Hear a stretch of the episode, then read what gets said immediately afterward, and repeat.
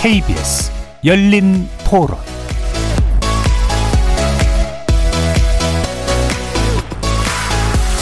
안녕하십니까. KBS 열린 토론 정준희입니다.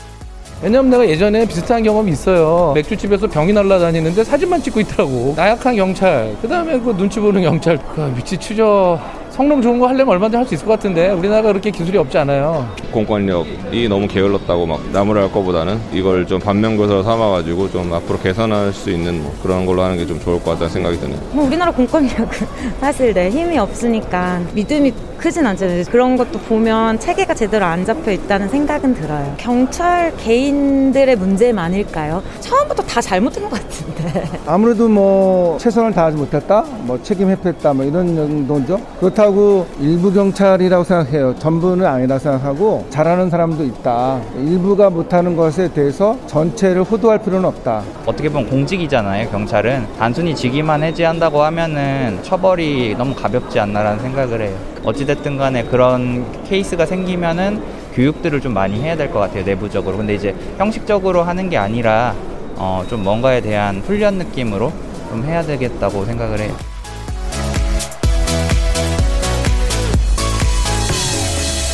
거리에서 만나본 시민들의 목소리 어떻게 들으셨습니까?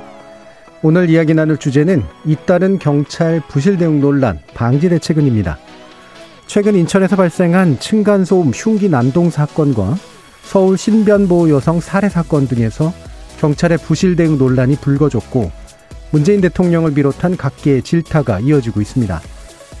흉기 난동 사건 당시 현장을 이탈했던 해당 경찰관들이 코로나19 사태 이후 현장 대응 훈련을 전혀 받지 못한 것으로 드러난 데다 경찰 위치 추적 시스템이 부정확하다는 걸 알고 있었음에도 방치했었다는 사실까지 알려지면서 이에 대한 대책을 요구하는 목소리도 높습니다.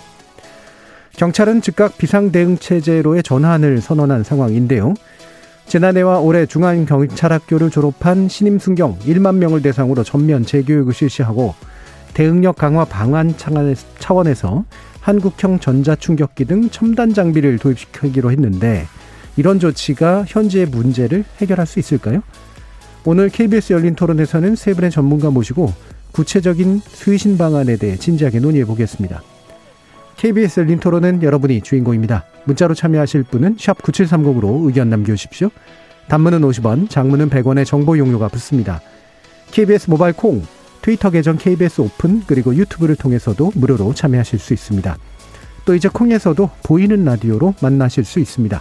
시민 논객 여러분의 뜨거, 뜨거운 참여 기다리겠습니다. KBS 열린 토론 지금부터 출발합니다. 살아 있습니다. 토론이 살아 있습니다.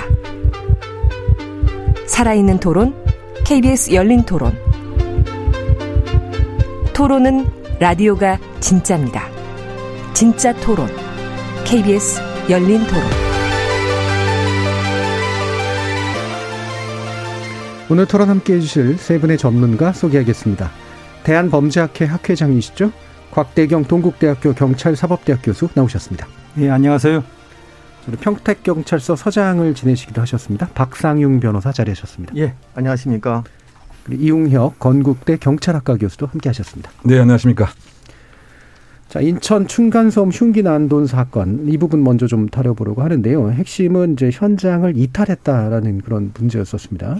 여기에 덧붙여서 이제 여경 문제도 나오고 뭐 체력 문제도 나오고 여러 가지 이유들도 좀 나왔습니다만 일단 공분이 굉장히 뜨거울 수밖에 없는 사안이긴 해서요. 어, 관련된 사건의 개요를 이웅혁 교수님께서 좀 정리해 주시죠. 네, 그 지난 그 15일 인천의 한 빌라에서 발생한 사건인데요. 4층의 그 거주자가 그 층간 소음을 문제 삼아서 3층 이웃에 찾아가서 결국 준비했던 흉기를 일가족 3명에게 휘둘렀습니다. 따라서 부인이 현재 그 뇌사 상태의 판정을 받은 것 같고요. 또 딸과 그 아버지 역시 그 심각한 부상을 입었습니다.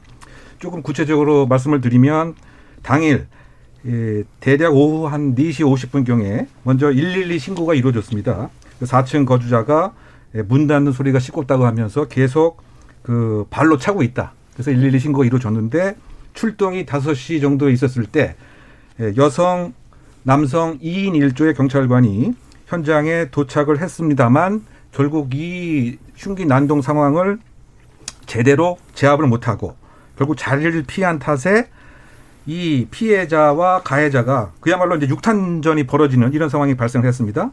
이때 그 여성 경찰관이 3층에서 1층으로 내려왔고 또 1층에 있었던 남성 경찰관 역시 이 급박한 상황에 비명소리를 들었음에도 불구하고 1층에서 3층으로 올라가다가 다시 여성 경찰관과 만나서 결국은 공동 현관문 바깥으로 나가게 됩니다. 그런데 이 현관문이 닫히다 보니까 다시 결국 이제 3층으로 못 올라가게 되는 이런 사안인데 또 하나 그 문제가 되는 것은 이런 그 사건이 발생하고 나서 이 해당 경찰서의 그 다른 예, 예, 경찰관들이 이러한 또 언급을 한 것도 좀 문제가 되고 있는 거죠. 즉 여경이 이를테면 지원 요청을 빨리 했기 때문에 이 부인께서 아내께서 돌아가지 않으셨다 이런 언급도 그 했고요. 더군다나 그 흉기를 이렇게 제압하고 하는 과정에서 이 아버지 아버지가 사용한 그 칼이 그 흉기 원래 소유했던 그 사람의 칼이 맞느냐 그뭐 음. 어떻게 본다면 사건을 상당히 네, 특수하고 예. 구속이 안 될 수 있다 이런 얘기까지 했기 때문에 유학을 하게 되면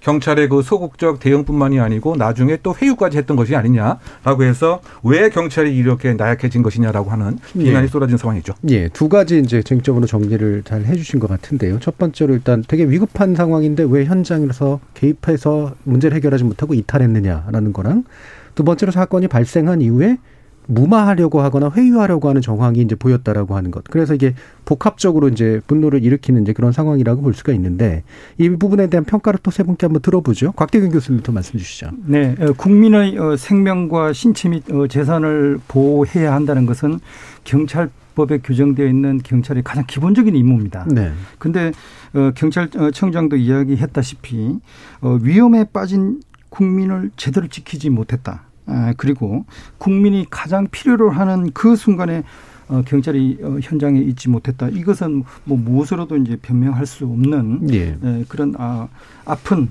어, 그런 어떤 과오다. 아, 이렇게 이제 이야기를 할 수 있고요. 어, 분명히 그 상황에 대한 어, 판단도 미흡했고 현장에 여전히 위험이 어, 존재함에도 불구하고 피해자를 가장 먼저 우선 어, 보호를 어, 해야 했었고요. 그리고 그 상황에서는 사실 테이저건을 어, 사용할 수 있었습니다. 경찰의 어, 물리적 어, 행사에 관한 어, 기본과 방법에 대한 어, 규칙 이걸 보면 현행범이 칼을 어, 휘두르면서 어, 달라들 어, 이런 상황은 사실 이게 어, 중위험 물리력이거든요. 음. 그러면 이 정도 단계에서는 테이저건을 어, 쏠 수가 있는 그런 상황에서도 필요한 조치를 하지 않았다. 아, 이것이 이제 굉장히 어, 문제가 된다. 아, 그렇게 말씀드릴 수 있겠습니다. 예. 그래서 그러면 이게 어, 과연 이런 어, 경찰관들이 어떻게 이제 채용이 됐나? 그 과연 그 이제 어, 정신 상태라든지 마음가짐이 음. 지금 문제가 있는 거냐 이런 지적들이 있는데요. 지금 현재 어 단지 어 경찰을 어좀 안정된 그 국가 공무원 이런 어 일자리로 생각하고 네네. 뭐 어, 짧은 기간 공부해가지고 음. 들어오는 이런 것보다는 그래서 이제 뭐 4년 동안 진짜 경찰이 되기 위해서 준비하는 그런 전국의 이제 경찰 행정학과 그런 어떤 출신을 좀 어, 특채를 좀 더 확대하는 그런 게 필요하겠다는 생각하고 만약에 이런 것들이 어, 위기의 순간 정말 필요한 순간에 어, 국민을 갖다 먼저 보호하고 자기 몸을 사리지 않는 그런 어떤 마음가짐이나 어, 정신 이런 데서 좀 차이가 나지 않을까 그런 음. 생각을 해봅니다. 확실히 훌, 네. 판단이 잘못됐고 그거는 훈련과 준비가 잘못돼 있었기 때문이고 또한 이제 어떤 약간 일반 직장인 같은 그런 자세를 좀 가지고 있었기 때문인 것 같다라는 이제 보셨는데요. 어, 박상인 변호사님은 이제 현장 경험이 있으시니까 예, 예. 다른 각도에서 말씀드리겠습니다. 층간 소음 예. 이런 신고 많이 들어옵니다. 음. 그리고 출동하면 항상 긴장합니다. 근데 층간소음 지령 내렸을 때 아마 이렇게 얘기했을 겁니다. 층간소음으로 서로 이웃끼리 다투니까 예. 화해 좀 해가지고 좀 풀, 뭐, 풀리게 시켜라. 아마 현행범 체포까지 생각 안 했을 거예요. 그러니까 파출소에서 두 명이 나갔습니다. 음. 여경이든 뭐 경찰관이 나갔는데 어떻게 되겠습니까? 경찰관이 가면은 일단 층간 소음 문제 일으키는 사람, 가해자, 피해자 분리를 시켜야 되는 겁니다. 예. 자, 두 사람이 갔는데 그걸 분리시킬 수 있을까요? 그리고 분리를 시켰다고 해요. 그 다음에 이 나중에 이 사람이 또 와가지고 보복을 할 수 있을 겁니다. 왜 이런 걸 신고했느냐? 그러면 이런 경우에 어떻게 해야 됩니까? 그리고 아마 저는 이 지령도 문제가 있다고 생각합니다. 층간소음 신고 들어왔으니까 가서 현장 가서 조치해라 그럴 겁니다. 예. 그러니까 출동한 사람은 어떻게 되겠어요? 아 이거 그냥 가해자 피해자 그냥 대충 얘기해가지고 화해시키고 가면 끝이다 이렇게 생각했을 겁니다. 설마 칼을 휘두르리라고 생각 안 했을 거예요. 자 흉기를 사용할 거에 대비한다면 우리가 어떻게 해야 됩니까? 경찰관도 안전을 보호해야 돼요. 방검복을 입어야 됩니다. 예. 그런데 이러한 사건의 신고가 나왔을 때 경찰관이 그 무거운 방검복 찌르지 않게 위해서 자기를 보호하기 위해서 방검복 입고 출동한 사람이 있을까요? 또 하나는 자 갑니다 가서 하는데 갑자기 이 사람이 흉기를 들고 피해자를 갖다가 위협하고 했을 때 과연 그 자리에서 근접해서 테이저건을 쏠 수 있을까요? 테이저건은 잘못해서 테이저건을 예를 들면 사람 얼굴에 맞았을 때 어떻게 되겠습니까? 예, 예, 예. 경찰의 인권 침해다. 이런 문제도 야기가 될 수 있거든요. 그리고 저는 이런 생각을 해봅니다. 왜 파출소에 인력이 이렇게 없는가? 예. 저는 교육 훈련 이전에 가장 중요한 것이 파출소 지구대입니다. 국민들은 경찰을 부를 때 112 신고하고 파출소 직원이 나갑니다. 예. 근데 지금 현실은 파출소에 인원이 없습니다. 그럼 그 인원 젊고 유능하다는 인원 어디 갔습니까? 기동대 갑니다. 예. 기동대가 뭡니까? 가서 집회 시위 지키는 겁니다. 그 기동대가 기동대 가니까 또 수당도 많이 받아요. 시간도 예. 많아요. 그럼 어떻게 되겠어요? 파출소에 인원이 없습니다. 파출소에 야간에 어떤 경우에는 다섯 명뿐이 안 씁니다. 예, 예. 예, 처음부터 다 풀어놓으시면 나중에 예, 하신 예, 말씀이 좀 없으니까요. 예. 그리고 현장 경험이 있으니까 생생한 예, 예. 경험으로 말씀 주시는 거는 좋은데. 제가 좀 예, 안타까워서. 예, 약간 좀 찬찬히 얘기를 해주셔야 전달이 더 잘 될 것 같습니다. 자, 그 다음에. 네, 그 뭐 여러 가지를 지금 한꺼번에 음. 말씀해서 저는 이게 좀 쪼개서 일단 이 지금 말씀하시 않은 부분에 대해서 문제점을 얘기를 하면 사실 이 장소가 그 시점에서 처음으로 층간 소음이 신고가 된 것이냐 그것이 이제 아니라고 하는 얘기입니다. 음. 이미 사회에 걸쳐서 신고가 되었다라고 네. 하면 이것은 상당히 층간 소음이 강력 범죄로 변화할 가능성이 크다. 이와 같은 현장 판단이 있어야 되고 그래서 사실은 code zero를 발동을 해서 지금 이제 이야기를 그 나누신 바와 같이 code zero라고 하면 방검복도 착용을 해야 되고 또 현장에 이 소위 그 지휘관이 임장을 해야 됨이 code zero입니다. 예. 여기서 지휘관이라고 하면 예, 형사 과장이 될 수도 있고 아니면 지구 대장이 될 수도 있는데 음. 사실은 그와 같은 판단을 전혀 하지 않은 채 이른바 이 1년 15 경찰 또는 그냥 막연하게 생각해서 출동을 했다. 따라서 무장을 하고 있음에도 불구하고 그 테이저건과 총기 등으로 무장을 하고 있음에도 불구하고 결국은 이 장소를 떠나게 되었다. 그러면 결국은 이 얘기는 또 무엇을 이제 함의하느냐. 최근에 그 한국 사회에서 발생하는 여러 가지 새로운 형태의 그 사회적 갈등으로 인한 폭력 현상, 이를테면 스토킹도 될 수 있고요. 또는 지금처럼 층간소음도 그 될 수가 있는 것이죠. 그러면 그것에 관한 예, 선제적인 준비와 선제적인 매뉴얼과 선제적인 교육에 대한 관심 자체가 그 없었기 때문에 음. 결론적으로 보게 되면 19년 경험이 있고 경위라고 하는 간부직에 있어도 현장에서 무엇을 어떻게 해야 될지 전혀 알 수 없었다.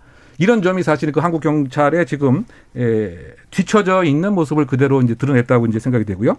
결국은 이 층간 소음으로 인한 통계 자체, 층간 소음으로 인한 처리 결과 이런 실증적 분석도 사실은 아마 예, 제대로 경찰청에 없지 않았을까. 음. 그렇다고 본다면 code zero라고 하는 이런 것을 분명히 발생을 할 수 있는 근거도 사실상 예, 부족하게 느낄 수도 있었다. 예. 그렇다고 본다면 조금 이따가 또 얘기를 하겠지만 이 총체적인 경찰 실패다.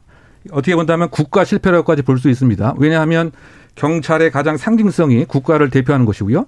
가장 경찰의 그 특성이 물리력을 독점적으로 어, 보유해서 국, 국민으로부터 법제도로 법제도로부터 말이죠. 그래서 언제든지 사용을 하라라고 하는 허가를 받았음에도 불구하고 본연의 임무 자체를 그 의도적 또는 예, 자의반 타의반으로 이렇게 해태한 이 점에 있어서 가장 큰 이제 문제이기 때문에 결국은 국민의 생명과 재산을 보호하지 못한 입장에서 시민들이 생각할 때 네. 이게 경찰이냐라고 하는 비난을 받는 그런 시점이 있어 모든 채용, 교육, 인사 전반적인 개선과 새로운 패러다임이 필요한 이런 시점이다. 이런 총평을 하고 싶습니다. 저는 예, 다른 측면에서 말씀드리고 싶습니다. 잠깐만요. 잠깐만요. 예. 예.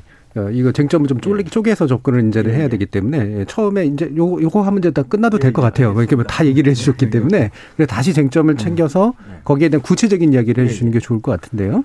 물론 이제 견해상의 차이는 일부는 있습니다. 그러니까 분명히 총치적인 실패다라고 하는 거나 그러나 현장에선 그렇게 잘 안 돌아간다라고 하는 게 일단 크게 약간 차이가 나는 부분이긴 하고요.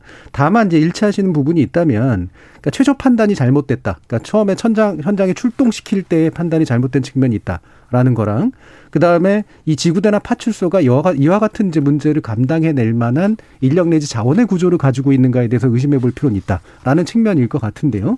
일단 그러면 어, 최초 판단 문제는 좀 뒤로 빼더라도 이런 현장에서 지구대나 파출소가 어, 대응하는 그런 방식에서 핵심적인 음, 구조적 한계 같은 것들이 뭐가 있다고 보시는지 이게 인적 판단의 잘못도 물론 있습니다만 일단 박상영 변호사님 말씀 주시죠. 지금 지령실 얘기를 안 했습니다. 예. 112 신고가 들어오면은 신고 받는 데가 지령실이거든요. 예. 옛날에는 경찰서에서 지, 그걸 받았습니다. 지금은 지방청에서 다 통합을 합니다. 음. 그럼 지방청에서 신고 내용을 정확하게 듣고서 전달을 해야 됩니다. 지금 아까 이웅혁 교수님 말씀했다시피 층간 소음인데 그 전에도 많이 들어왔다.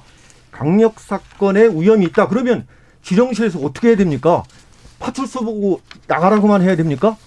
강력팀이 나가라고 해야죠. 네. 그 다시 그럼 최초 판단의 문제로 돌아왔는데요. 그렇죠. 예. 저는 꼭 이 사건을 전부 다 파출소 직원한테만 책임 문제 도는 것은 아니라고 생각합니다. 지령실에서 지금 지령실 누가 운영합니까? 지령실에서 지령실장이 있습니다. 옛날에 수원의 오원춘 사건 난 이후에 지방청 지령실장 1센터장을 총경으로 저 업그레이드 했습니다. 자, 누가 지령을 해야 됩니까? 장악을 하려면 센터장이 해야죠. 그리고 누구를 나가라고 해야 됩니까? 이 사건에서는 파출소 직원만 나갈 게 아니라 경찰서에 강력팀이 있습니다. 형사팀도 있습니다. 예, 예. 이 팀도 나가라고 해야 됩니다. 예. 또 필요하면은 인접 파출소에 순찰차로 나가라고 해야 합니다. 예. 그래야 총체적으로 관리가 되는 겁니다. 지금 이 문제를 지적하는 사람이 없습니다. 안타까워서 제가 말씀드리는 겁니다. 예, 그래서 최초 판단 문제를 그렇게 좀 더 구체적으로 얘기해 주는데 지령실이라는 표현, 그러니까 112 센터죠. 이제 처음에 이제 구조 요청을 받은 데가 아, 이 부분에 대한 명확한 판단을 내려서 말씀하신 것처럼 지구대뿐만이 아니라 예를 들면 강력계라든가 이런 데들까지 그렇죠. 동원하는 예, 예. 그다음에 아까 code zero라고 표현하셨네요. 하여튼 그 위험 수준을 좀 높여가지고 보냈어야 된다라는 말씀이신데 어떻게 보시는지 그 지금 지령실은 이제 문제가 이제 조금 있다가 그 예. 스토킹에 예. 관련된 것도 연관이 되어 있는 것인데요. 예, 예. 사실은 그 지령실이 그 현장만큼이나 중요한 것은 분명합니다. 그런데 음. 현실적으로 지령실에 근무하는 것 자체는 마치 한직에서 여유롭게 지내는 이러한 그 비공식적 보직으로 간주되어 있는 것도 사실이죠. 예, 예. 그러니까 현장의 그 적확성 또 기민함에 사실 에, 무디올 수 있는 이런 문제가 그대로 그 노정된 이런 예, 면도 예. 있고요. 상당히 그 지령실은 처음 시민이 접하는 그야말로 문직이라고 표현할 수가 있습니다. 음. 그런데 외국 선진국과 한국의 그 차이는 저는 이런 생각이 듭니다. 그 지령실의 전문성 면에서 예를 들면 외국 같은 경우는 반드시 경찰관이 지령실 업무를 하지 않습니다. 이 지령실 업무만 따로 하고 있는 민간 공무원이 결국은 평생 직장으로서 이 판단을 하는 거죠. 예, 따라서 예. 그 현실의 대화를 하는 이런 기법에 있어서도 예를 들면 그 지리 정보를 일단 잘 알고 있어야 되고요. 현장도 알고 있어야 되고 그 다음에 중요한 것은 맥락적 정보를 파악을 한 상태에서 예. 결국은 code one인지 아니면 형사과의 공조가 필요한지 음. 이런 등등을 이제 판단해야 되는데 아마 지금 어, 우리 한국의 지령실은 이른바 한직으로서 이렇게 여겨지고 있고 그러다 네. 보니까 전문성에 대한 파악이라든가 또는 그 지금 새로운 이 범죄 양상 새로운 갈등 상황에 대한 이해 자체도 사실 뒤쳐져 있는 음. 이런 면도 지금 일단은 먼저 짚고 예. 넘어가겠습니다. 예. 전문성이 충분히 이제 이 독자적인 음. 전문성이 필요한 영역이라 업무 부담이 사실 또 그만큼 세야 되는데 오히려 업무 부담이 약한 보직으로 이제 취급되는 경향이 있다는 말씀이시잖아요. 사실 네. 그동안 112 상황실 같은 경우는 사실 이제 경비 어, 전문 어, 인력들이 많이 음. 그 업무를 갖다 맡았는데요. 그, 그런데 사실 어, 112 어, 상황실에서 어, 실제로 현장에 가보지 않아도 어, 신고를 받고 지금 어떤 상황이 벌어지고 음. 있는지를 어느 정도 머릿속에 그리면서 한 발 더 앞서 가지고 대응할 네. 수 있는 그런 어떤 전략을 줄 수 있는 그런 사람들이 되거든요. 네. 그렇다면은 어, 사실 이제 범죄 분야에 상당히 경험이 많은 어, 수사과나 형사과의 그 베테랑 들이 이제 사실 그, 그 자리에 있으면서 실, 어, 실제로 이제 순찰차가 이제 가고 있는 그 와중에 현장에 도착하기 전에 어, 순찰차에 있는 사람들에게 지금 현장에 가면 어, 어떤 일이 어, 벌어지고 있을 거고 어, 가해자 피해자 사이의 그동안의 관계가 어떻고 그래서 어떠한 어, 대응이나 어떠한 어, 조치가 적절할지 모르겠다라는 그런 것들을 네, 네. 어, 전달을 해줘야 되는데 어, 지금은 물론 뭐 문자로 전달하는 그런 경우 있습니다만 음.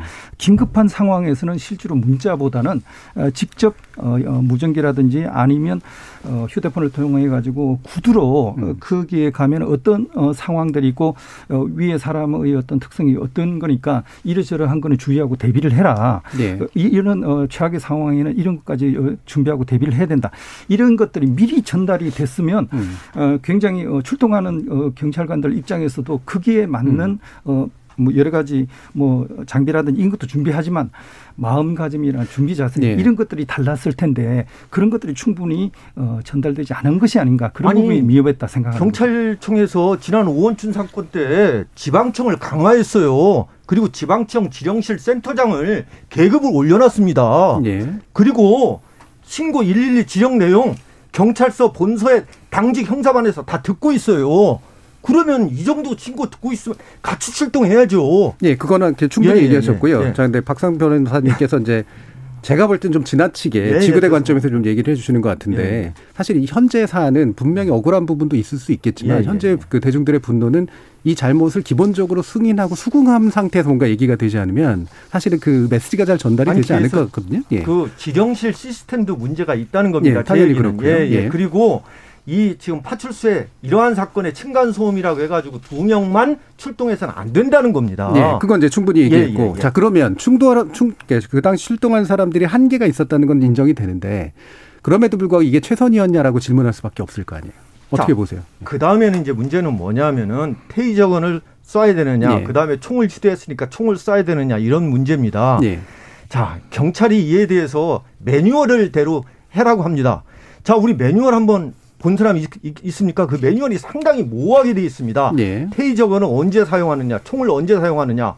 이게 그 물리력 상태가 가해자의 물리력 상태가 강할 때, 중간일 때, 뭐 약할 때 이런 거에 따라서 테이저건을 사용해야 된다, 말아야 된다. 그리고 사용할 때는 뭐 저기 서류로 뭐 해야 한다, 뭐 어디 어디를 맞춰야 한다 이런 경우가 상당히 복잡합니다. 네. 그리고 총은 실제 경찰이 제일 지금 훈련 많이 하는 게 총기입니다. 왜냐하면 사격을 했을 때 그 사격 점수가 승진의 어, 저기 좌우가 돼요. 근데 문제는 사격 훈련도 그냥 고정 표, 표, 표지에다 한다는 겁니다.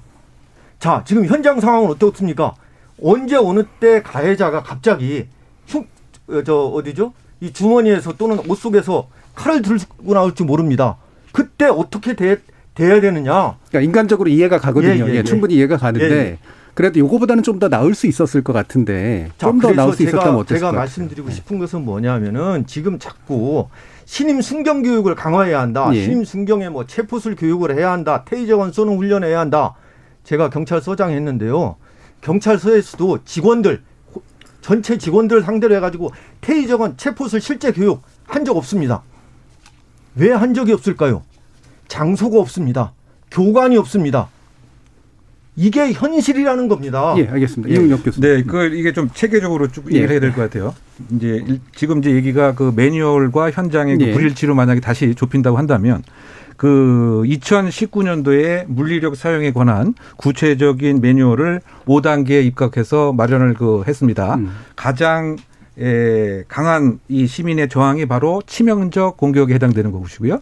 가장 낮은 게 이제 수능에 해당되는 것인데 기본 그 원칙 자체는 예, 시민의 저항보다 한 단계 높은 물리력을 사용함을 매뉴얼에 근거해서 마련해 놓고 있습니다.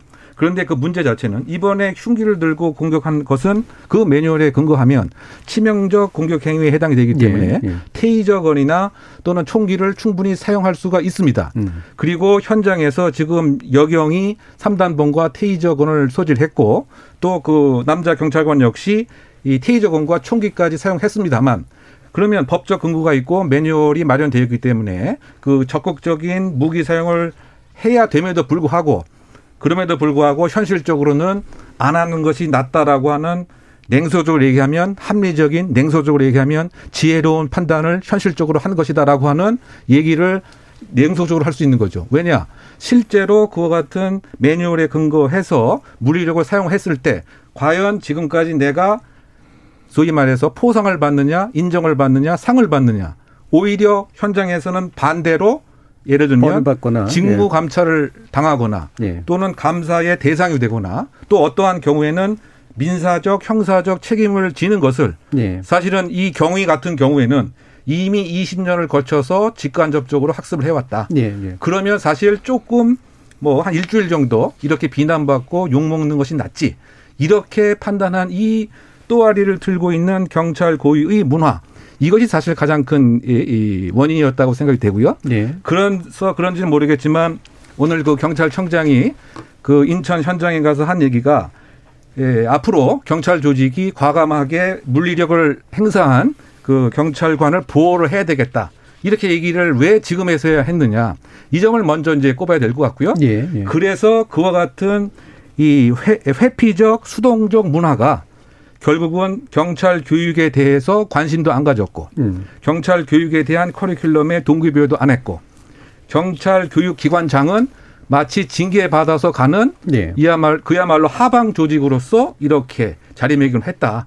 이와 같이 척협이 쌓아 있던 문제가 지금 급격하게 새로 변한 치안 환경에 적응하지 못하고 네. 국민의 질타를 받는다 이렇게 음. 생각이 듭니다. 그러니까 매뉴얼대로 매뉴얼이 비록 복잡한 면이 있지만 매뉴얼대로 만약에 행동했다면 대응은 할 수 있었는데 사실 그 대응을 했을 때 나설 수 있는 위험을 감당할 만한 문화나 분위기가 일단 아니었다라는 거고요. 그래서 뭐 냉소적으로 합리적이라는 표현을 쓰셨는데 차라리 며칠간 비난을 감수하는 게 오히려 이 개인들에겐 더 나올 수 있는 상황이 지속적으로 반복돼 왔다는 말씀이시잖아요. 어떻게 보세요?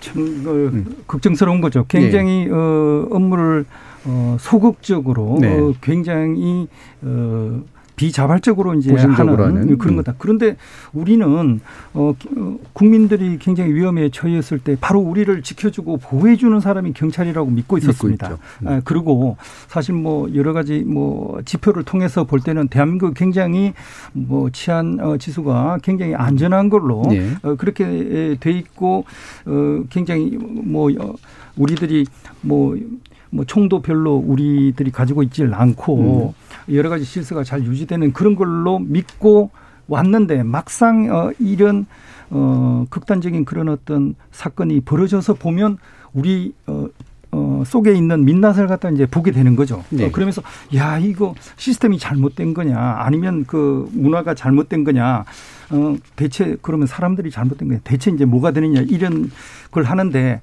참 이번 어, 기회를 그렇게 문제가 있다고 이렇게 이제 어, 까발리고 하는 이러다가 들끓다가 그냥 어 네. 순식간에 어 그냥 조용해지는 그런 게 아니라 이번에는 진짜 근본적인 좀 변화를 하고 시스템을 바꾸고 어떤 어 문화라든지 생각을 갖다 완전히 바꾸는 그런 전환점이 되는 계기가 되는 것이 정말 우리에게 좋은 교훈이 될 거다. 예. 어, 그런 생각을 해봅니다. 자 그러다 예. 보니까 이제 지금 이제 신임 승격 1만 명 대상으로 전면 재교육을 실시하기로 했는데 이게 이제 전형적인 그 어, 소일고 외양간 고치기 같은 건데 외양간도 안 고쳐질 것 같은 이제 그런 느낌이거든요. 말 그대로 말씀처럼 처벌과 또는 보상의 어떤 적절한 시스템을 만들어 주지 않으면 안 바뀔 거 아닙니까? 예. 그렇죠. 결국 이제 지금 예. 만 명을 사실 그 순경 지금 300 기에서부터 307기에 해당되는 예. 이그 순경을 이틀 3일에 걸쳐서 예, 사격술이라든가 정신 교양 또는 예, 공복 의식을 이 고양시킬 수 있는 예. 교육을 하겠다. 상당히 뭐 이례적인 뭐 이런 예. 형태인데요. 그런데 과연 기수별로 지금 그 지방청에서 30명, 40명씩 한다고 하는데 그런데 이것이 장소는 또 어디에 할 것이며 또 이 시기에 이 만 명 정도에 또 해당되는 치안 공백은 예. 또 어떻게 에, 커버를 할 것이냐. 네. 그리고 이 일시적인 이와 같은 그 교육 자체가 과연 또 효과가 있겠느냐. 왜냐하면 이 신임 경찰 제도의 근본을 따지게 보면 사실상 처음에 그 채용을 했을 때 필기 시험 50%, 그 다음에 실기 25%, 면접 25%. 여기 실기는 이제 그 체력과 관련된 네, 것입니다. 체력 검정. 네. 그래서 지금 질문에 일단 답을 하게 되면 안 하는 것보다는 음, 재교육을 하는 것이 낫지만 음. 2, 3일 하고 나서 멈추게 되면 이것이 무슨 의미가 있겠느냐라고 생각이고요. 더 중요한 것은 현장 판단을 어떻게 할 것이냐라고 하는 상황 변화적 이 현장 능력을 높이는 것이 중요하지. 네. 지금 여기서 아마 제가 예상컨대 사격 훈련과 재교육을 한다고 하는 것은 기존에 있는 그저 사격장에 가서 아까 잠깐 말씀하셨지만 이미 고정되어 있는 표지를 해놓고 음. 거기에 이제 테이저를 쏜다든가 이것에 이제 국한되는 것입니다. 그런데 지금 상황에서는 이렇게 급박하게 변하는 상황에서 무엇을 어떻게 해야 될 것인가라고 하는 시나리오적 결정 능력을 필요로 하는 것이거든요. 예. 그거 플러스 그러면 상당히 가변적이죠. 예, 상황에 대한 대응력을 그렇죠. 그래서 거죠. 그 사격 훈련이라고 하는 것도 음. 과연 종이에 놓고 저런 저 권총 한번 테이저 한번 그 쓰는 것이 과연 효과가 있겠느냐 안 하는 것보다는 낫지만 음. 그래서 그 전반적인 지금 그 교육 자체에 대한 새로운 패러다임의 개발이 더 그 시급하다. 예. 채용에서부터 뭐 이를테면 지금 직장 교육뿐만이 아니고 예를 들면 직장 교육을 예를 들어서 그 주기적으로 해서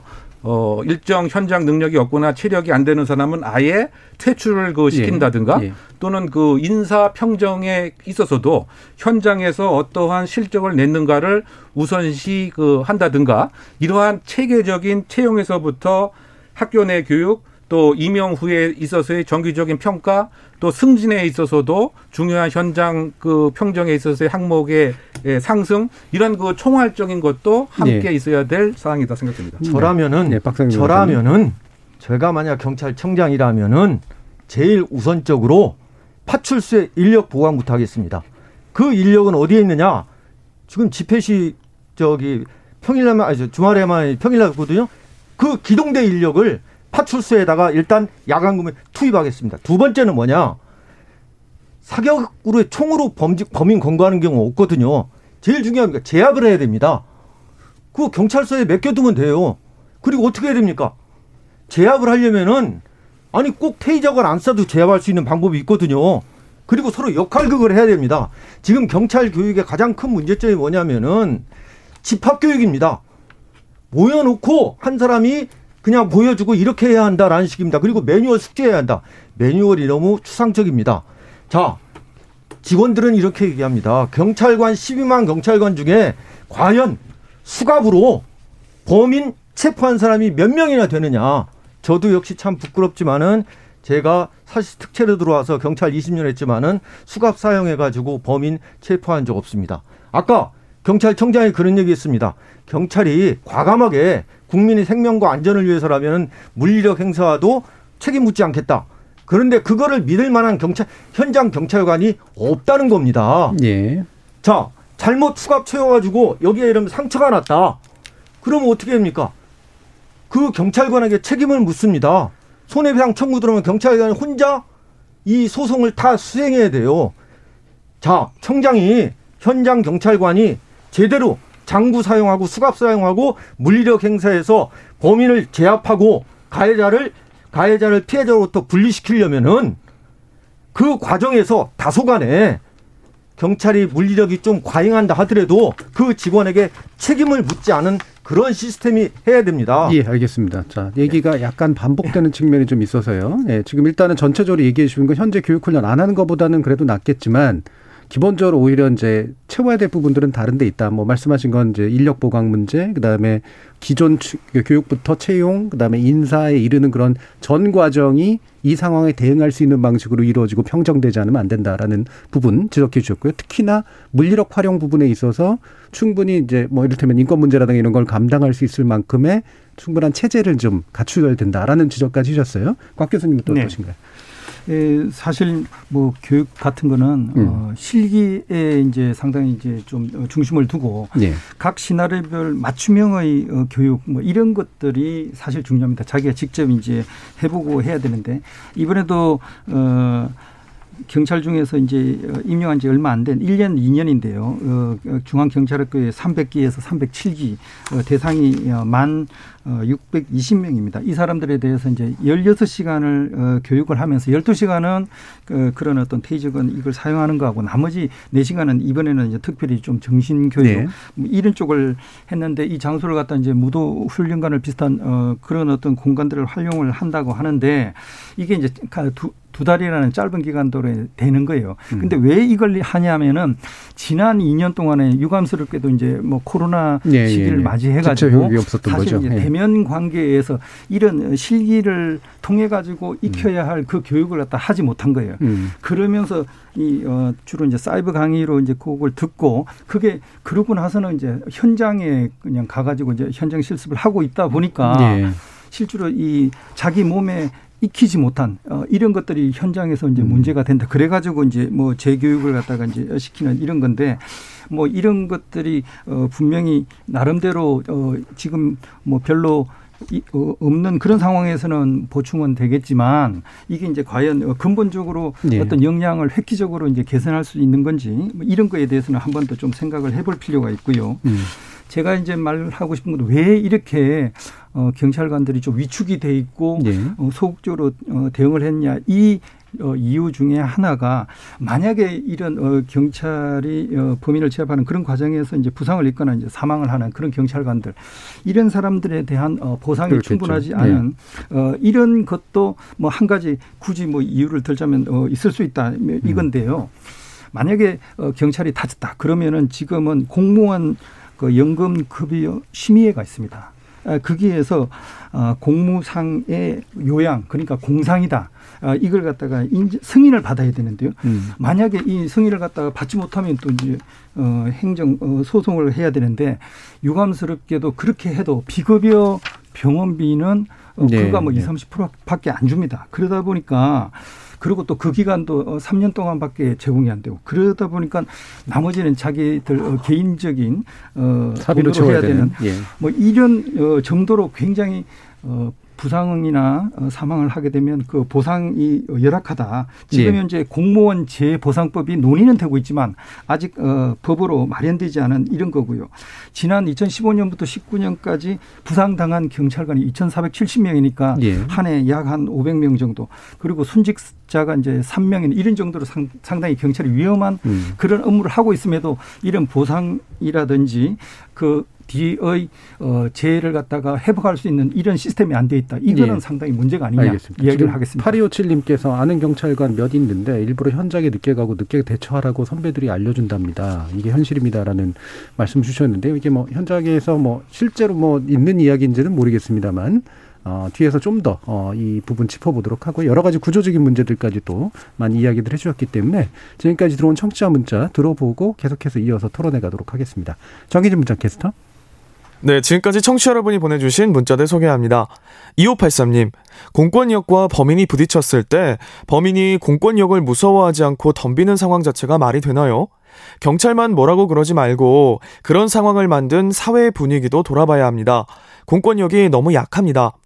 킹콩님, 일개 사건에 대한 상황 전개 인식을 탓하는 것이 아니고 국민들은 현재 경찰의 존재 이유를 묻고 있는 겁니다. 범행 상황에서 현장을 이탈하는 경찰 어떻게 믿을 수 있습니까? 4513님, 일반 여경은 내근 업무 위주로 현장 출동을 담당하는 여경은 무술 유단자, 특수부대 여군 출신 위주로 선발하면 될 텐데 여경 필요 없다는 말도 안 되는 주장까지 나오니 답답합니다. 7865님, 무술 유단자, 프로 격투기 선수 같은 경찰을 원하십니까? 흉기를 소지한 용의자 앞에서 목숨을 잃을 수도 있는데 개인적인 의견이지만 경찰의 명령에 불응하는 흉악범에 대해선 총기 사용을 용인해야 한다고 봅니다. 언제까지 흉기에 3단봉과 테이저건으로 대응할 겁니까? 7606님. 경찰관의 휴대용 녹화 장치의 의무 착용으로 적당한 공권력 행사의 증거를 확보하고 이를 바탕으로 비치명적 부위로의 적극적 총기 사용이 반드시 필요하다고 봅니다. 422님, 강력계뿐만 아니라 모든 경찰들은 기본적으로 위험에 대처할 수 있는 훈련이 되어 있어야 합니다라고 보내주셨네요. 네, KBS 열린 토론. 이 시간은 영상으로도 생중계하고 있습니다. 유튜브에 들어가셔서 KBS 일라디오 또는 KBS 열린 토론을 검색하시면 지금 바로 토론하는 모습 보실 수 있습니다. 방송을 듣고 계신 여러분이 시민 농객입니다. 계속해서 청취자 여러분들의 날카로운 시선과 의견 보내주세요. 지금까지 문자캐스터 정희진이었습니다. 토론이 세상을 바꿀 수는 없습니다. 하지만 토론 없이 바꿀 수 있는 세상은 어디에도 없습니다.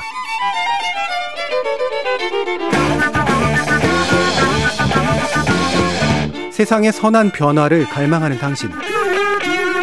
정답이 아니라 질문의 힘을 믿는 당신. 우리 KBS 열린 토론에서 만납시다.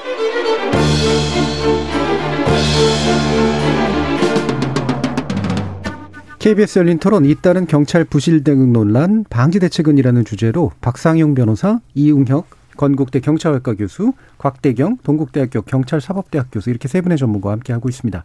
자, 2부 논의는 이제 신변보호 대상자 살해 사건이긴 합니다만 그거 들어가기 직전에 우리 청취자들 의견 정반적으로 들어보면 어, 현장의 어려움을 이해하시는 분들 쪽에서는 이제 공권력이 너무 좀 물렁하게 사용될 수밖에 없는 조건에 대해서 좀 개선이 필요하다라고 얘기하시는 분들이 좀 있고요. 그럼에도 불구하고 이해할 수 없다고 생각하시는 분은 그래도 경찰을 우리가 부른 이유가 나를 보호해 줄 거라고 생각했는데 눈앞에 사라진 게 이게 도대체 이해할 만한 일이냐. 결국 이 두 가지로 요약이 되는 그런 측면들이 있는 것 같습니다. 근데 그러다 보니까 논란이 좀 이상하게 번져가지고 이제 여경 논란이 됐거든요. 그러니까 현장에 또 가, 마침 또 간 여경이 또 15 수준이었었더라고요. 근데 이게 훨씬 더 좀 뜨겁게 달아오는 면이 있는데 이 부분은 어떻게 생각하는지 간단히만 한번 의견들 주시죠. 저, 예, 예, 예 제가 드리겠습니다. 뭐 여경이 힘이 약하다 이런 건 아니라고 저는 생각합니다.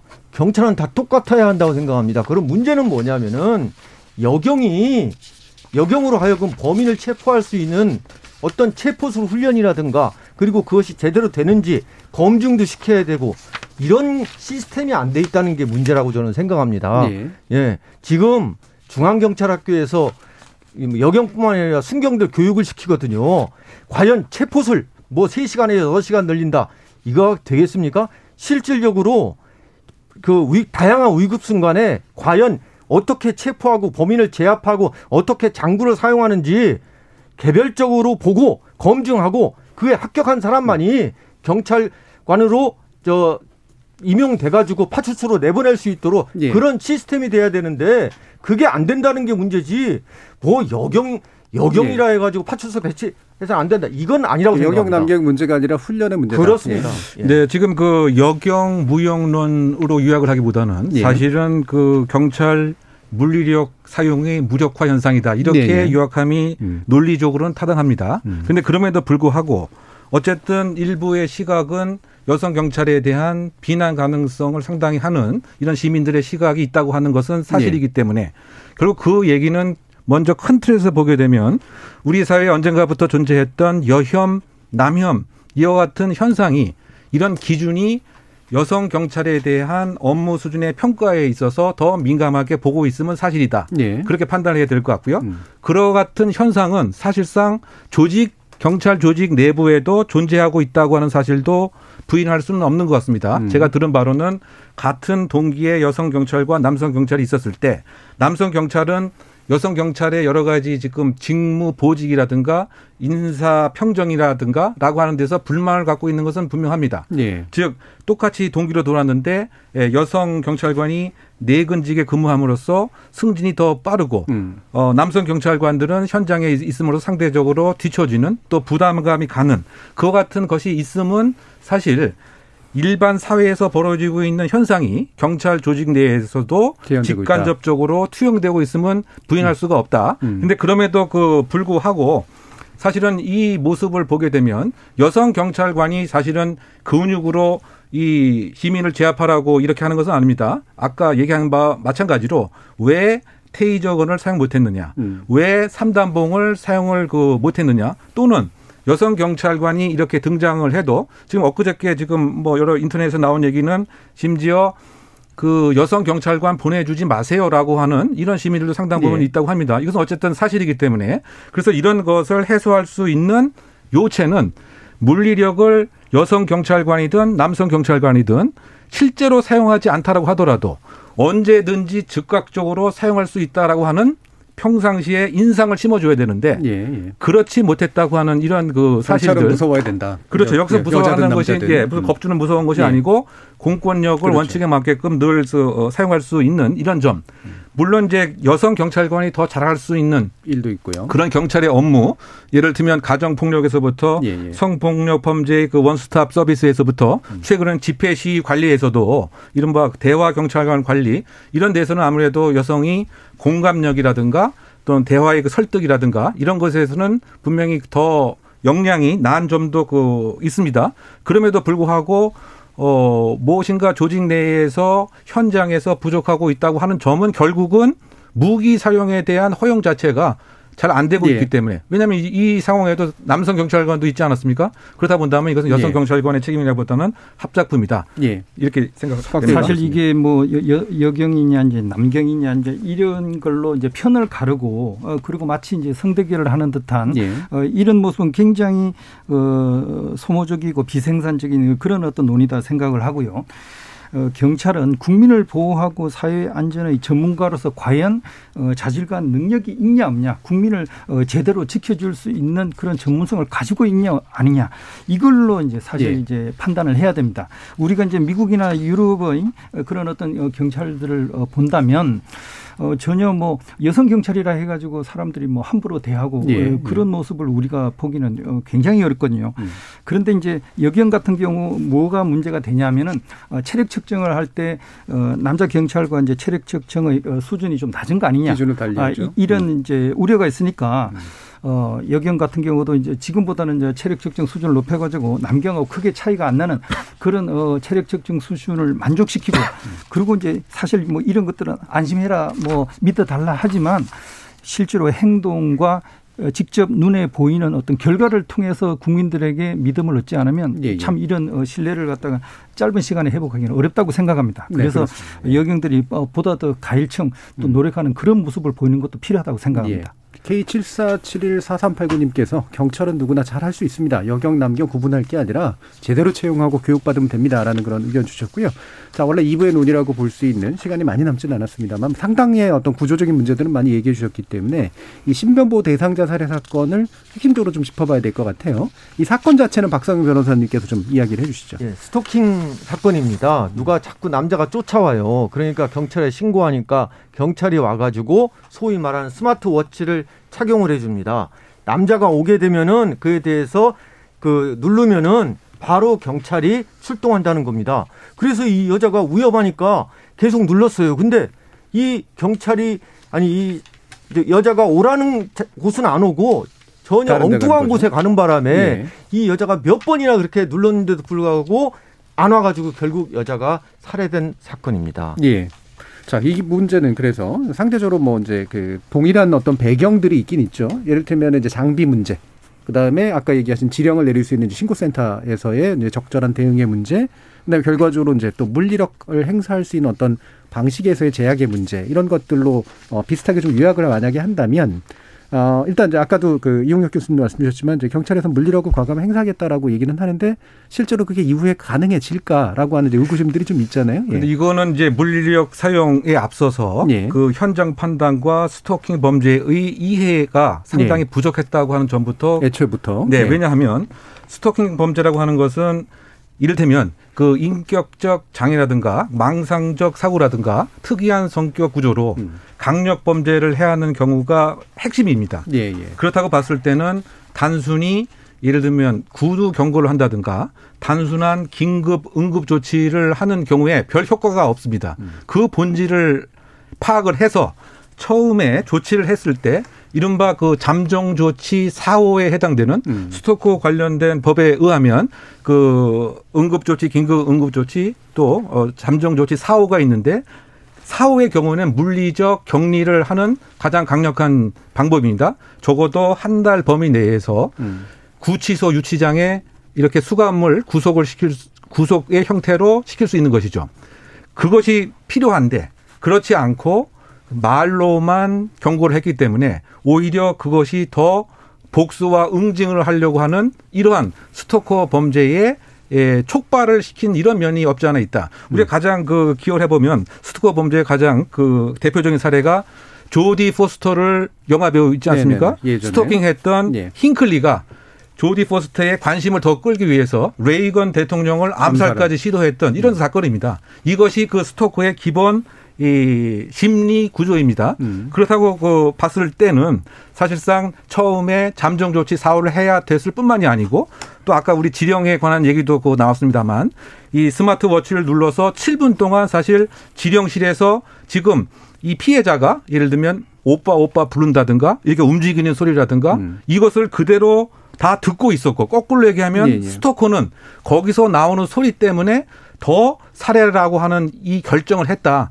뭐 이러한 그 스토커에 관한 이해 자체가 그 부족을 했고 그 다음에 우리가 또 논의를 하겠지만 테크놀로지 정확한 음. GPS의 추정, 오차값의 그 확장, 또 그 중부 경찰서와 남대문 경찰서의 업무 미루기 예, 예. 이런 등등이 역시 아까 제가 말씀드렸던 회피적 소극적 문화가 음. 또 여기에서 부정적으로 작동을 했다 이렇게 평가할 수 있는 것이죠. 자, 제가 현실적으로 말씀드리겠습니다. 스토킹 곽 예, 예, 교수님 예. 말씀 좀 듣고요. 어, 지금 네. 그 이번 스토킹 어, 사건에서 가장 중요한 것은 이 법이 있어도 피해자를 우리가 정말 효율적으로 안전하게 보호할 수 있는 그런 현실적인 어, 방안들이 좀 부족한 거 아니냐 음. 아, 이렇게 이제 생각을 하는데요.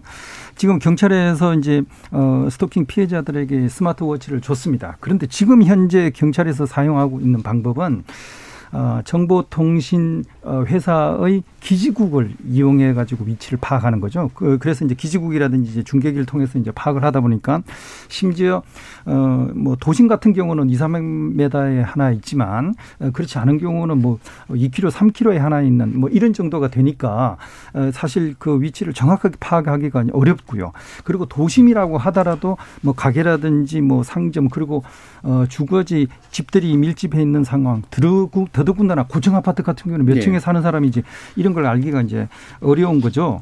에, 그래서 어, 어 이런 어, 경우에 이제 대비를 해가지고 좀 더 우리가 어, 정확한 거는 GPS를 갖다 이용해 가지고 그 오차를 갖다 이제 줄이는 거. 음. 어, 그리고 만약에 실내에 있다면은 와이파이를 이용하면은 그 이제 오차 어, 범위가 1, 200m로 이제 또 줄어들 수가 있고 한 그런 어떤 어, 기술이 있지만 아직까지 그것 것들을 우리가 경찰이 활용을 하지 못하고 지금 이제 그걸 갖다가 이제 겨우 이제 시범 운영을 하고 있는 그런 예. 상황이라니까 이런 어 기술적인 어 개선 뭐 이런 것들이 이제 빨리 필요하고요. 음. 그리고 무엇보다도 가장 중요한 것은 이 스토킹 범죄는 이게 단지 흔히 뭐 남녀 사이의 뭐 어떤 뭐 지정에 얽힌 뭐 예. 사랑 싸움 이런 정도가 아니라 어 정말 어 피해자를 어 정신적으로 고통스럽게 하고 그 어떤 어 육체적으로 굉장히 옥죄고 어 그리고 막 따라다니고 해가지고 이게 자기 말을 듣지 않는 경우에 폭행, 성폭행, 심지어는 음. 살인까지도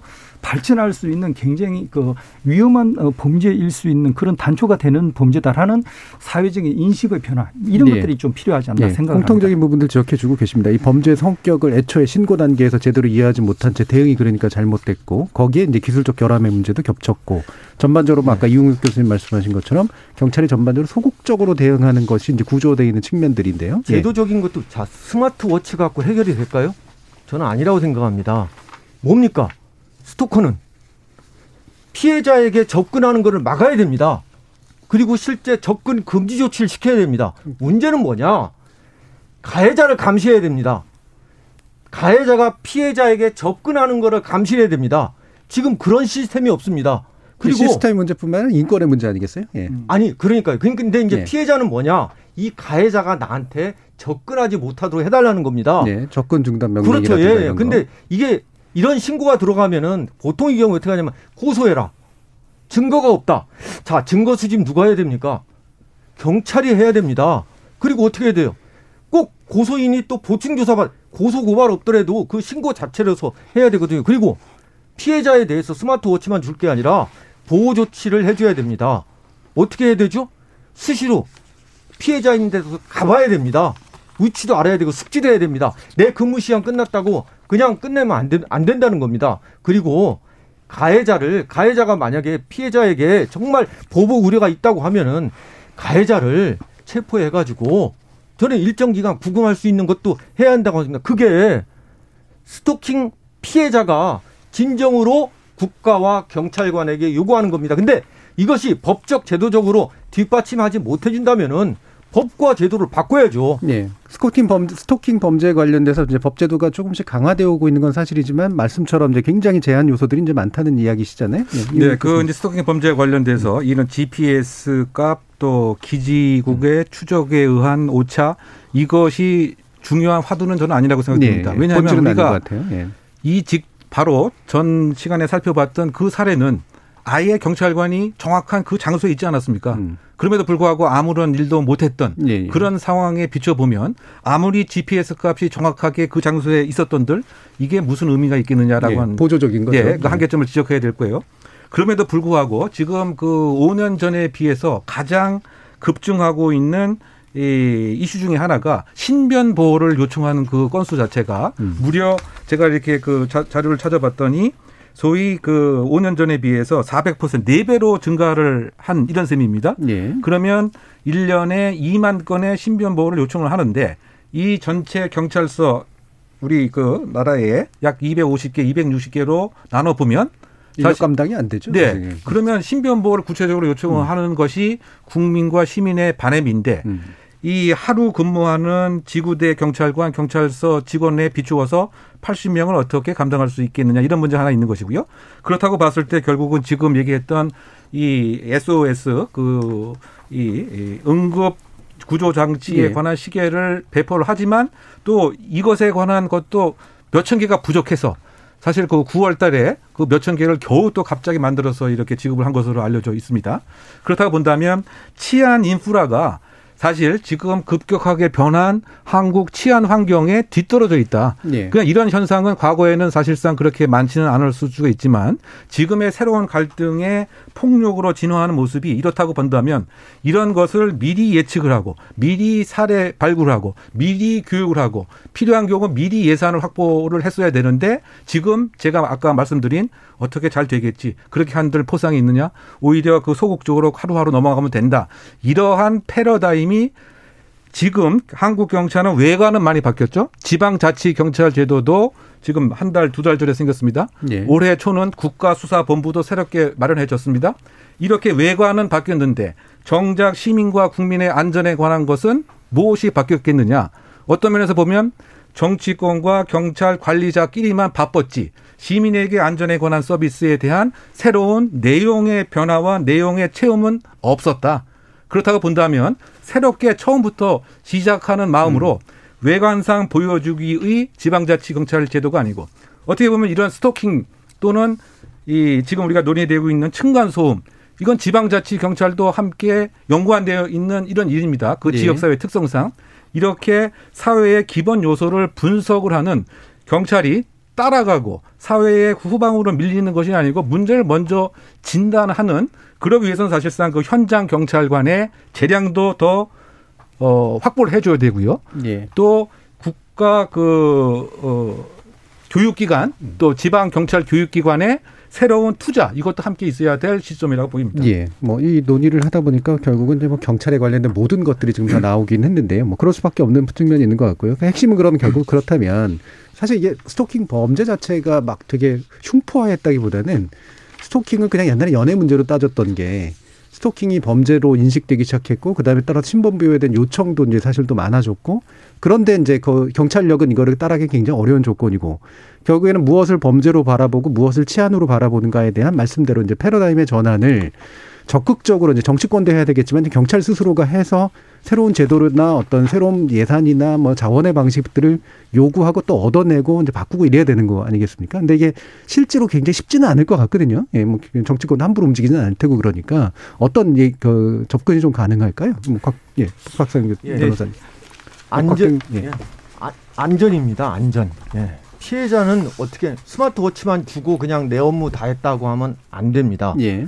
경찰관이 그 옆에 있어줘야 됩니다. 그럼 인력이 없지 않느냐, 이 교수님.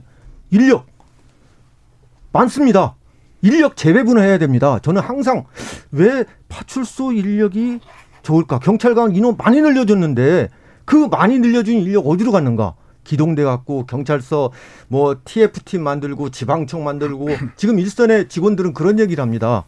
그 많이 늘려준 경찰관들 도대체 현장에 있지 않고 어디로 갔느냐? 청장님부터 인력 재배치를 해야 됩니다. 현장을 강화해야 됩니다. 얼마든지 지금 피해자에게 스마트워치만 주는 게 아니라 피해자 옆에 곁에 가지고 있어 가지고 피해자를 신변보호할 수가 있습니다.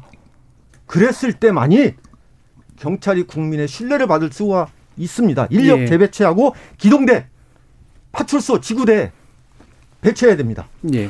네, 저는 뭐좀 뭐 패러다임의 변화가 이제 필요하다고 생각을 하는데요. 네. 우리가 사실 뭐 치안에 대한 모든 일을 갖다 경찰이 다 알아서 해라. 네네네. 네, 네. 경찰이 어 이런 뭐 범죄 예방이라든지 범죄 관련된 거 질서 음. 유지 뭐 이런 거에 이제 전문가다. 음. 뭐 이런 것들이 사실 어떻게 보면 어 이전에 이제 미국 경찰에서 이야기 60년 70년대의 패러다임입니다. 근데 1990년 이후는 사실 지역사회 경찰 활동을 어, 굉장히 강조를 했거든요. 음. 그게 이제 뭐 영어는 영어로는 이제 커뮤니티 팔러싱 그러는데 예.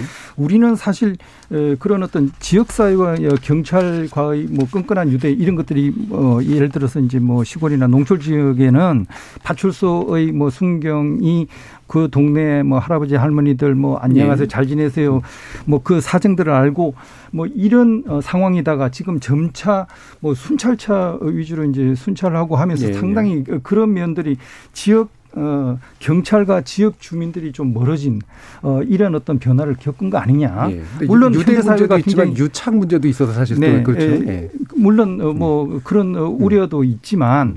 예, 그런데 이제 지금 이제 현대 사회가 굉장히 뭐 변화가 빨라지고 뭐, 뭐 굉장히 복잡해지고 하다 보니까 참 돌아가기가 어려운 그런 거지만 예. 그러더라도 결국은 어 경찰과 지역 주민들이 서로 그 지역의 어떤 범죄 문제에 대해서 정보를 교류하고 협력하고 그리고 지금 현재 범죄의 상황이 어떤지 이런 걸 지역 주민들에게 알려주는 그래서 지역 주민과 경찰이 함께 그 어, 지역을 안전하게 만들기 위한 노력 이런 것들을 지금보다는 훨씬 더 강화할 필요가 있다. 음. 어, 지역 주민들의 협조를 어, 만약에 구해내고 음. 어, 지역 주민들이 적극적으로 경찰 업무에 어, 가담을 하면서 뭐 어, 정보를 주고 그리고 이제 신고를 활성화하고 네. 하면 경찰의 부족한 일선을 충분히 어, 드러낼 수 있다는 거 하고요.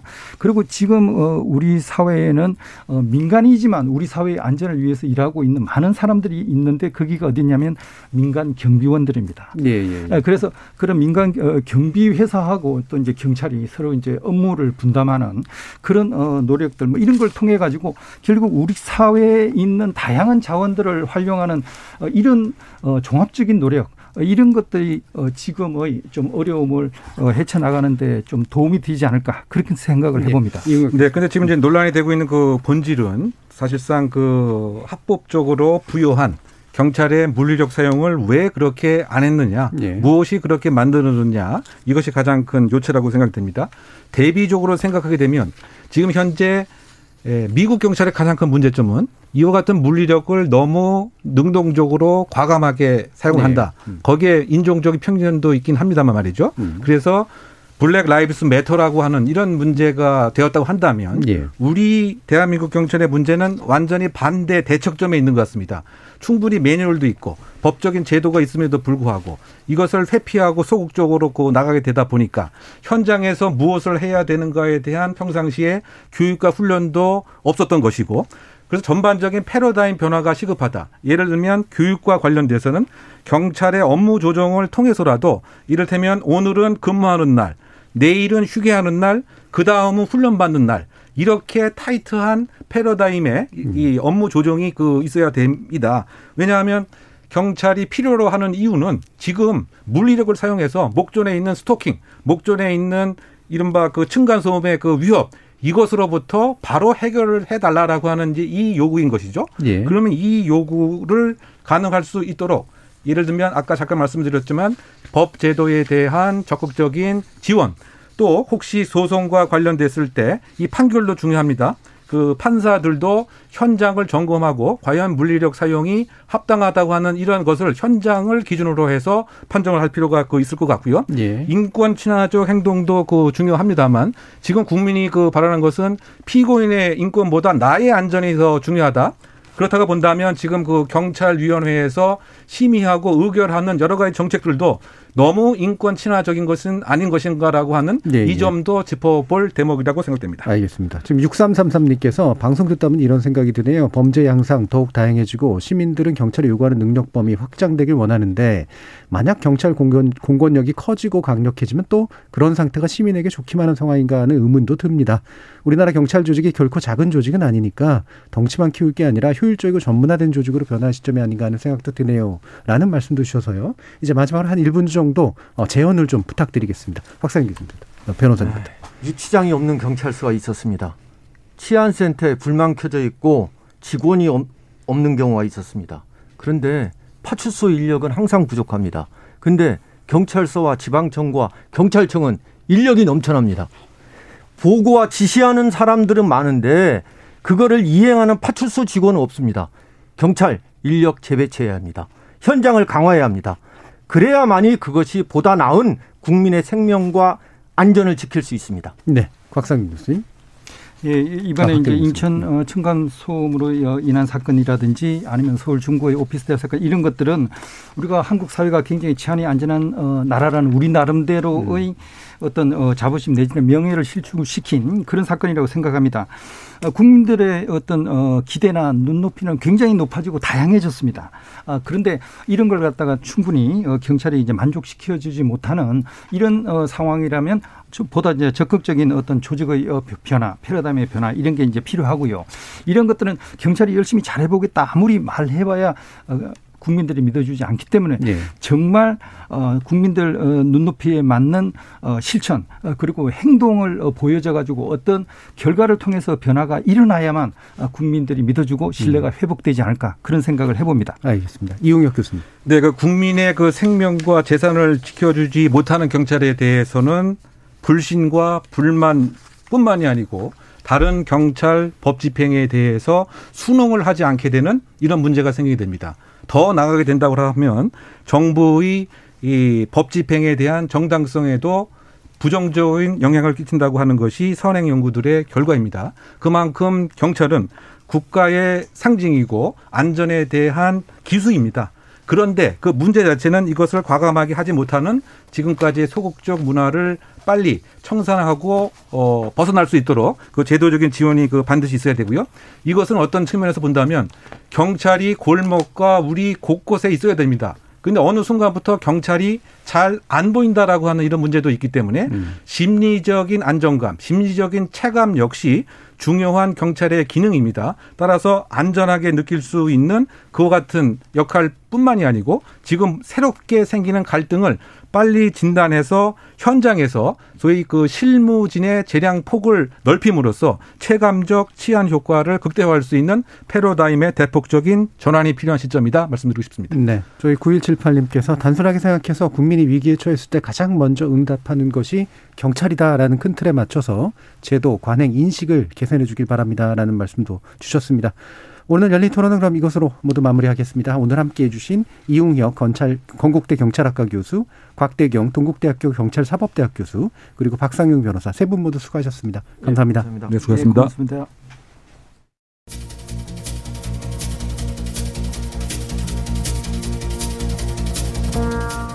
저도 이번 경찰 대응 논란을 처음 접했던 건 인터넷 커뮤니티에서 살인 현장으로부터 도피한 여경 사건으로 지칭되면서 여론이 부글부글 끓고 있는 모습을 통해서였습니다.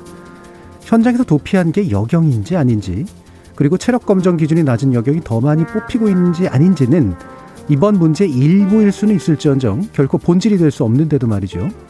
세상에서 벌어지는 일들은 대개 우리가 인식할 수 있는 것보다 복잡하고 그거를 해결하는 데에는 상상 이상의 자원과 노력이 필요합니다. 부분에 집중해서 분노를 터뜨리는 게 사태 해결에 도움이 될 때도 있긴 하지만 그 결과는 대부분 땜질 처방으로 이어지고 바로 그런 땜질이 쌓여 점점 더 해결이 어려운 난제를 만드는 거죠. 지금까지 KBS 열린 토론 정준이었습니다.